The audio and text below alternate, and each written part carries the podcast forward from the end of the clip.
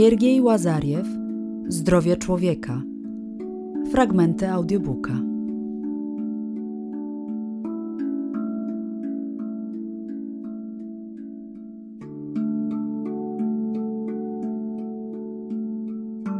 Jak już pisałem, człowiek to nie tylko ciało, myśli i świadomość, ale też podświadomość i dusza.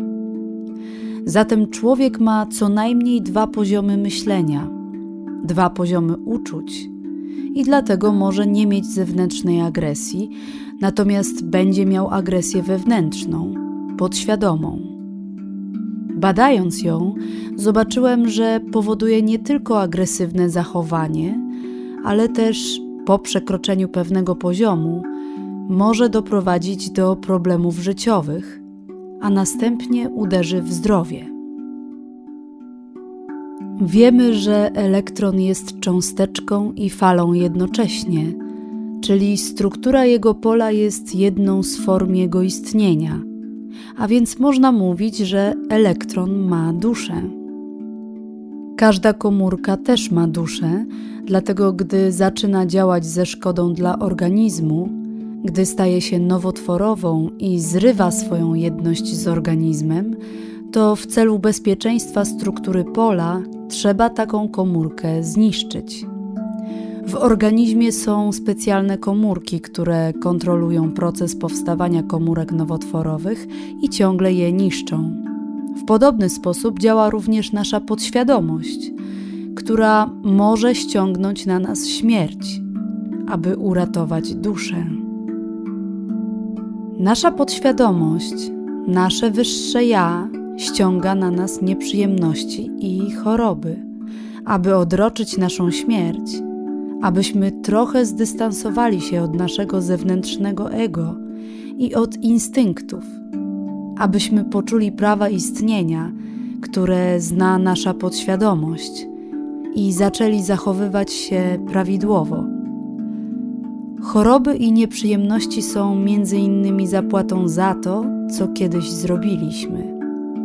Innymi słowy, jeśli zachowywaliśmy się nieprawidłowo w przeszłości, to odbija się to na nas w teraźniejszości. Nieprawidłowy stosunek do świata stwarza problemy i choroby, a nieprawidłowy stosunek w teraźniejszości powoduje nieprawidłowy stosunek w przyszłości.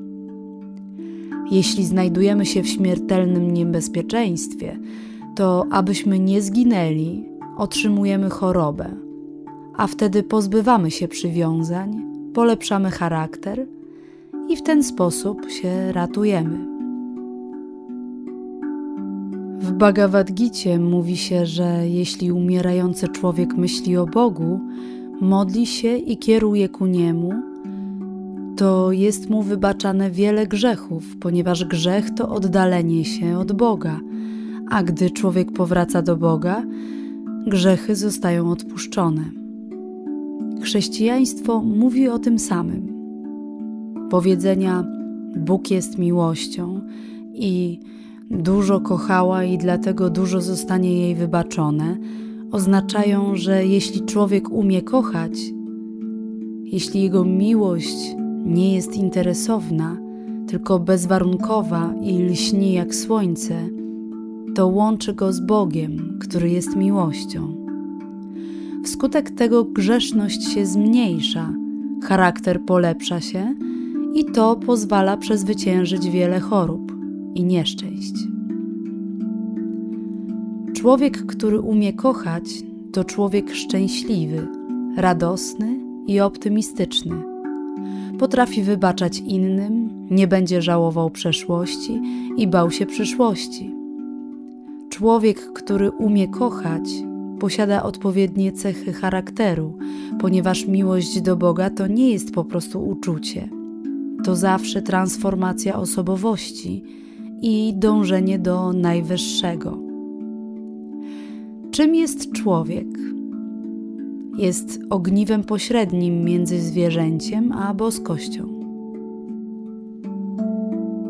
Człowiek ma kilka poziomów osobowości i w miarę rozwoju wchodzi z jednego szczebla na drugi, coraz wyżej. W rezultacie jego wewnętrzna zależność od świata zmniejsza się, bo gdy jest coraz więcej miłości, to zostaje coraz mniej agresji. Co może stać się przyczyną pojawienia się agresji? Przede wszystkim przywiązanie. Może nią być także charakter.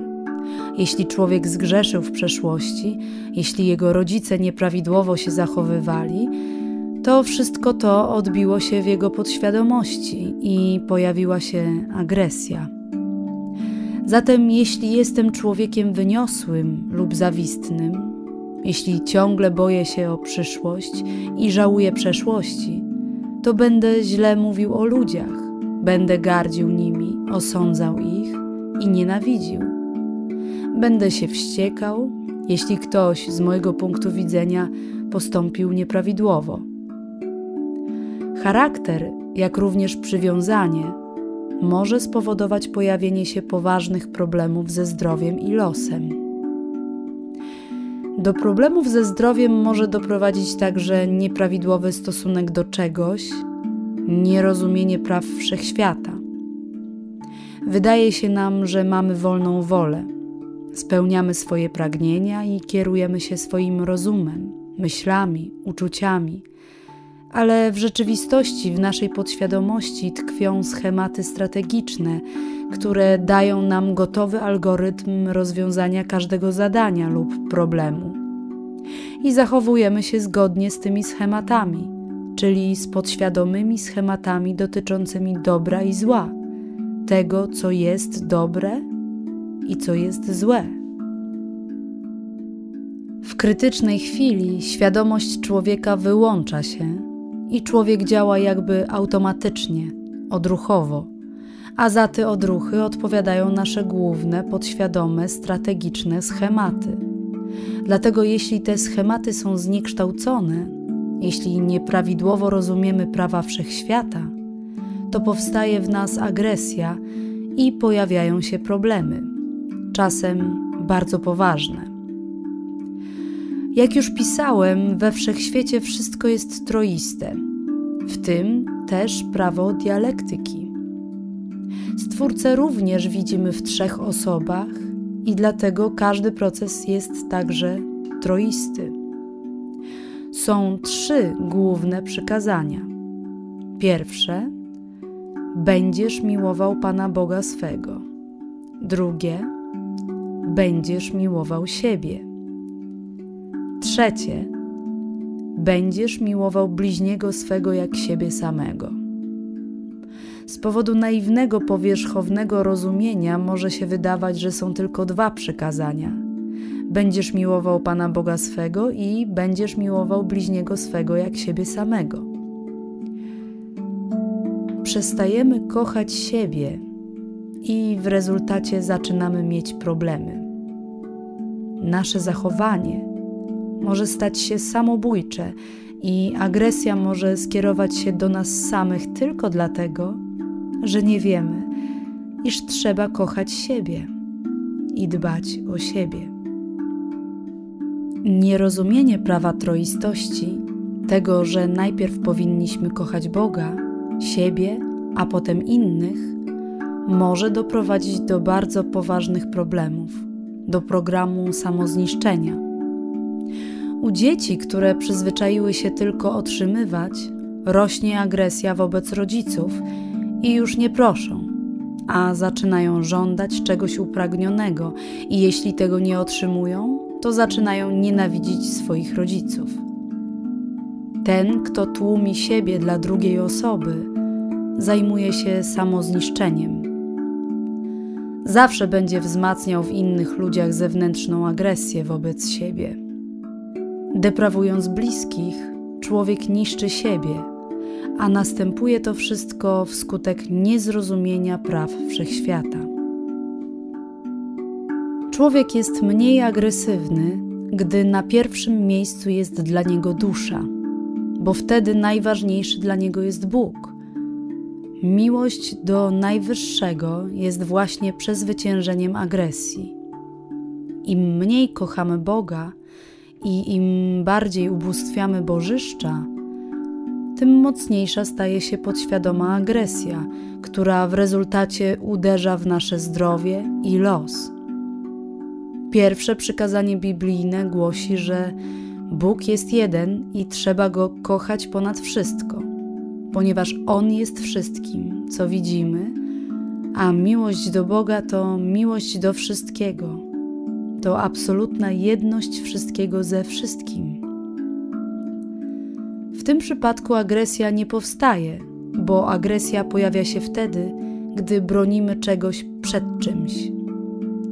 Zatem agresja to rozdzielenie, konkurencja, to walka przeciwieństw. A gdy jest absolutne wewnętrzne poczucie jedności, to następuje współpraca i rozwój, a nie zniszczenie. Pierwsze przykazanie głosi, że Bóg jest jednością i wszystko pochodzi od Boga. Jeśli wiem, że Stwórca jest jednością, to rozumiem, że zarówno dobro, jak i zło pochodzi od Boga. Wtedy nie będę już odczuwał nienawiści, gdy pojawi się jakiś problem. Nie będę przeklinał losu, jeśli zaczną mnie spotykać nieprzyjemności. Nie będę nienawidził siebie, jeśli popełnię błąd, ponieważ Bóg jest jednością i wszystko pochodzi od Niego. A więc nie wolno nienawidzić innych ani siebie.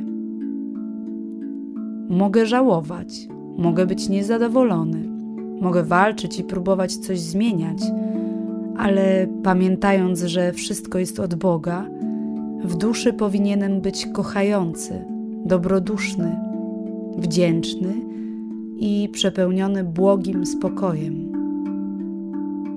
Prawidłowe rozumienie przykazań zmniejsza agresję. Gdy człowiek zapomina o pierwszym przykazaniu, o tym, że miłość do Boga jest ponad wszystko, to zaczyna ubóstwiać bożyszcza. Najpierw ubóstwia na przykład jakichś pogańskich bogów, potem jakiejś wartości, a w końcu niczym zwierzę. Zaczyna ubóstwiać swoje ciało i swoje pragnienia. I gdy ktoś lub coś stanie między człowiekiem a jego pragnieniami, odczuwa nienawiść i chce rozszarpać tego, kto stanął na jego drodze. Od tej chwili zaczyna się rozpad duszy. Im bardziej człowiek zapomina o Bogu, im bardziej ubóstwia różne bożyszcza, tym szybciej jego dusza wypełnia się agresją i tym szybciej zaczynają się problemy. Nieprawidłowe odżywianie się, niewłaściwe produkty mogą wzmacniać nasze problemy z duszą a więc również z ciałem. W ciągu ostatnich 50-70 lat ludzie zaczęli używać bardzo dużo konserwantów, wzmacniaczy smaku, do których w pierwszej kolejności należy cukier i sól. Okazuje się, że cukier oddziałuje na człowieka niczym narkotyk. I jeśli człowiek przesadza z cukrem, to w jego organizmie zachodzą takie same procesy jak po zażyciu narkotyku. Prowadzi to do jeszcze większej zależności od cukru, który jest obecnie dodawany dosłownie wszędzie. Jeśli 50 lat temu człowiek spożywał rocznie około 2 kg cukru, to obecnie liczba ta wzrosła do 55 kg. Takie zamiłowanie do cukru prowadzi do tego, że człowiek skupia się na przyjemności i rozkoszy, jego przywiązanie do świata wzmacnia się i to wszystko wpływa na funkcję rozrodczą, na zdrowie i los. Nieprawidłowe odżywianie się może stwarzać podświadomą agresję i uruchamiać program samozniszczenia człowieka, niszcząc jego duszę i zdrowie. Dlatego trzeba bardzo poważnie podchodzić do pożywienia, zwłaszcza teraz – gdy ze względów komercyjnych producenci dodają do żywności konserwanty i składniki modyfikowane genetycznie. Jeszcze jedną z przyczyn powstawania agresji jest nierozumienie boskiej woli. Bóg jest pierwotny. On stworzył wszystko, co istnieje, i wszystko dzieje się zgodnie z Jego wolą. Czyli niezależnie co się wydarzy, wszystko pochodzi od Boga. Powinniśmy prawidłowo rozumieć, czym jest pokora. W naszym zwykłym rozumieniu pokora to pasywność. Ponieważ wszystko jest od Boga, trzeba być pokornym i nic nie robić, akceptować wszystko jako dane odgórnie, nikogo nie osądzać i na nikogo się nie obrażać. W rzeczywistości pokora to poskromienie swojego ego, czyli ambicji, nienawiści, chęci zemszczenia się. To poskromienie obraźliwości, chciwości, zawiści. Poskramiamy nasze zwierzęce ego, aby ujawniło się nasze boskie ego, które jest kochające, miłosierne, troskliwe, twórcze i nieustraszone. Pokora to przede wszystkim powstrzymywanie swojego ludzkiego ja, które walczy z naszym boskim ja. To umiejętność akceptowania wszystkiego, bo wszystko pochodzi od Boga. Na zewnątrz mogę być aktywny, wpływać na sytuację, podejmować jakieś działania, ale wewnątrz powinienem rozumieć, że wszystko jest zesłane przez Boga, więc nie mam prawa przeciwstawiać się Jemu czyli bać się, nienawidzić, obrażać się, żałować, być niezadowolonym ze świata. W moim rozumieniu pokora to aktywne działania bez wewnętrznej agresji, niezadowolenia, obrazy, żałowania, lęku itd. Tak to wewnętrzna harmonia podczas zewnętrznej aktywności. Kiedy to zrozumiałem, dotarło do mnie, co miał na myśli Jezus, gdy mówił: Szukajcie, a znajdziecie, kołaczcie, a otworzą wam. Uczył tego, że boska wola jest absolutna, że włos z głowy człowieka nie spadnie bez boskiej woli. Jednak mówiąc z jednej strony o całkowitej bierności, z drugiej strony nawoływał, by szukać i dążyć Mówił, że wszystko się uda, wszystkie pragnienia się spełnią, jeśli wierzysz i walczysz, że nie masz prawa zakopywać swoich talentów w ziemi, bo inaczej zostaniesz ukarany. Przecież talent to energia, to nasze pragnienia. Jezus nawoływał nas do aktywnej pozycji życiowej i jednocześnie mówił o absolutnej boskiej woli. Jak to połączyć? W naszym zwykłym światopoglądzie religijnym lub świeckim człowiek jest albo aktywny, albo pasywny. W rzeczywistości człowiek powinien wewnątrz odczuwać błogi spokój, całkowicie akceptować boską wolę i czuć swoją drugorzędność wobec Najwyższego, a na zewnątrz może być aktywny i otwarty na różne możliwości. Połączenie tych dwóch przeciwieństw świadczy o normalnym rozwoju. Religia odzwierciedlała stan naszej duszy, naszej podświadomości, mówiąc o tym, że trzeba mieć pokorę, dystansować się, powstrzymywać swoje instynkty i całkowicie akceptować boską wolę. Z kolei nauka mówiła o aktywności, o tym, że trzeba spełniać swoje pragnienia, że człowiek powinien dbać o siebie, Powinien walczyć, przezwyciężać, przemagać się i wtedy będzie szczęśliwy. To kto ma rację? Nauka czy religia? Okazuje się, że rację mają obie. I właśnie to miał na myśli Jezus Chrystus, gdy mówił: Cesarzowi to, co jest cesarskie, a Bogu to, co boskie powinniśmy oddawać większą część energii swojej duszy, swojej podświadomości, słuchać głosu podświadomości i intuicji, podążać za nim. Ale powinniśmy też dbać o swoje ciało, rozwijać swoją świadomość i zdolności. I to też jest normalne i naturalne.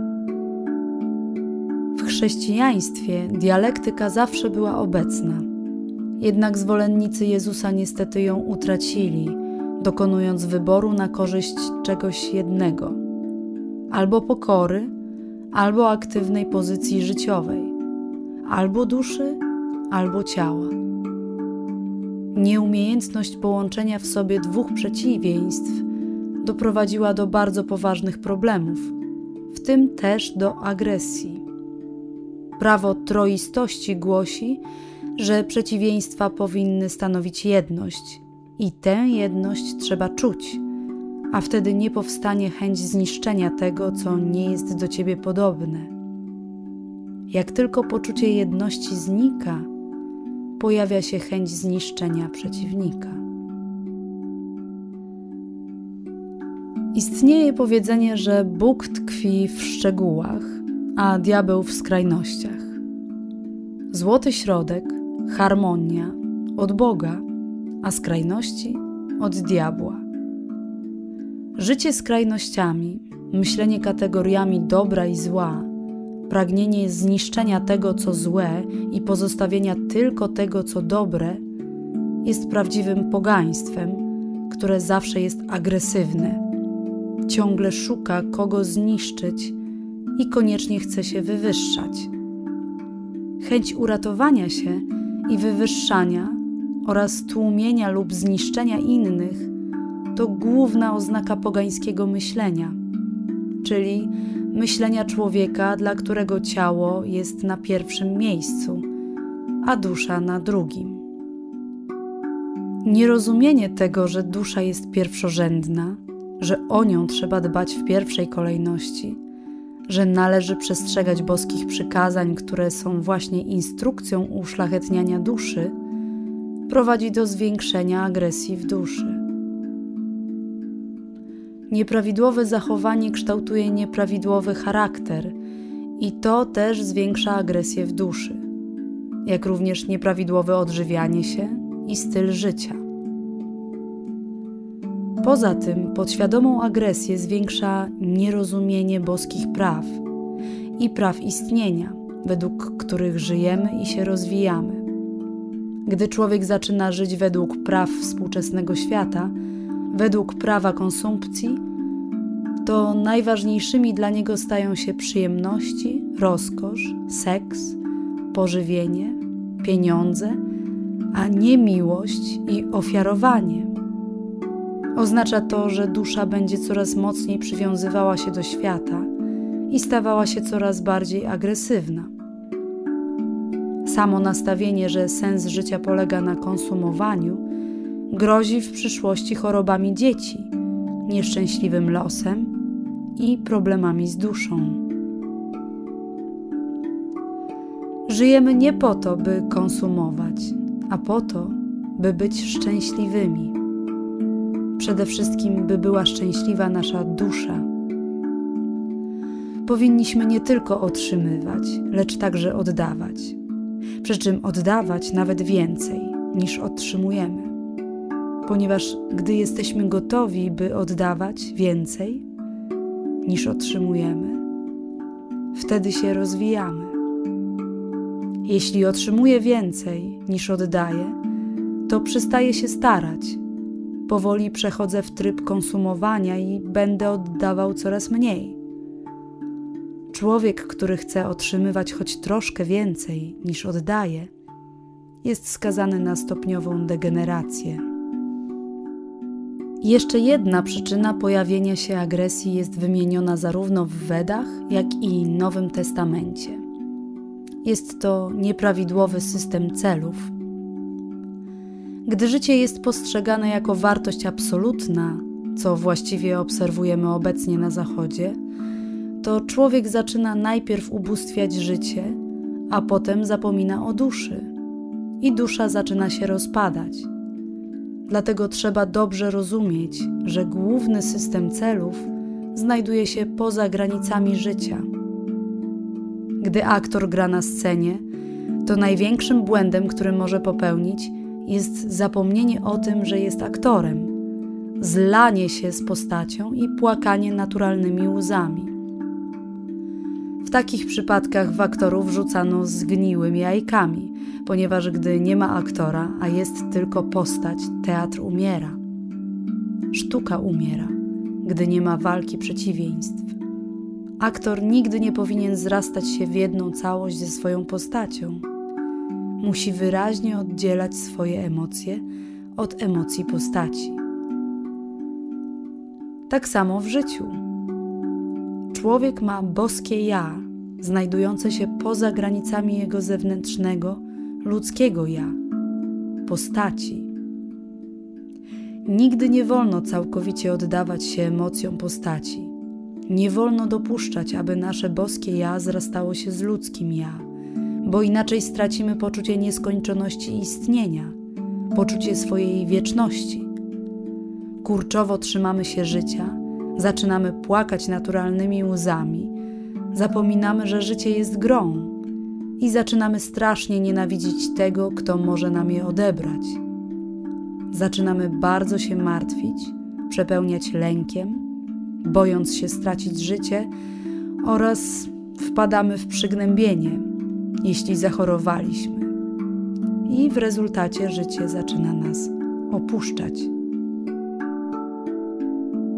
Moje badania pozwalają nie tylko na zrozumienie tego, o czym mówi religia i zobaczenie czegoś wspólnego we wszystkich religiach, ale też pomagają zrozumieć, na czym tak naprawdę polega sens utartych sformułowań i obrazów, których używamy każdego dnia.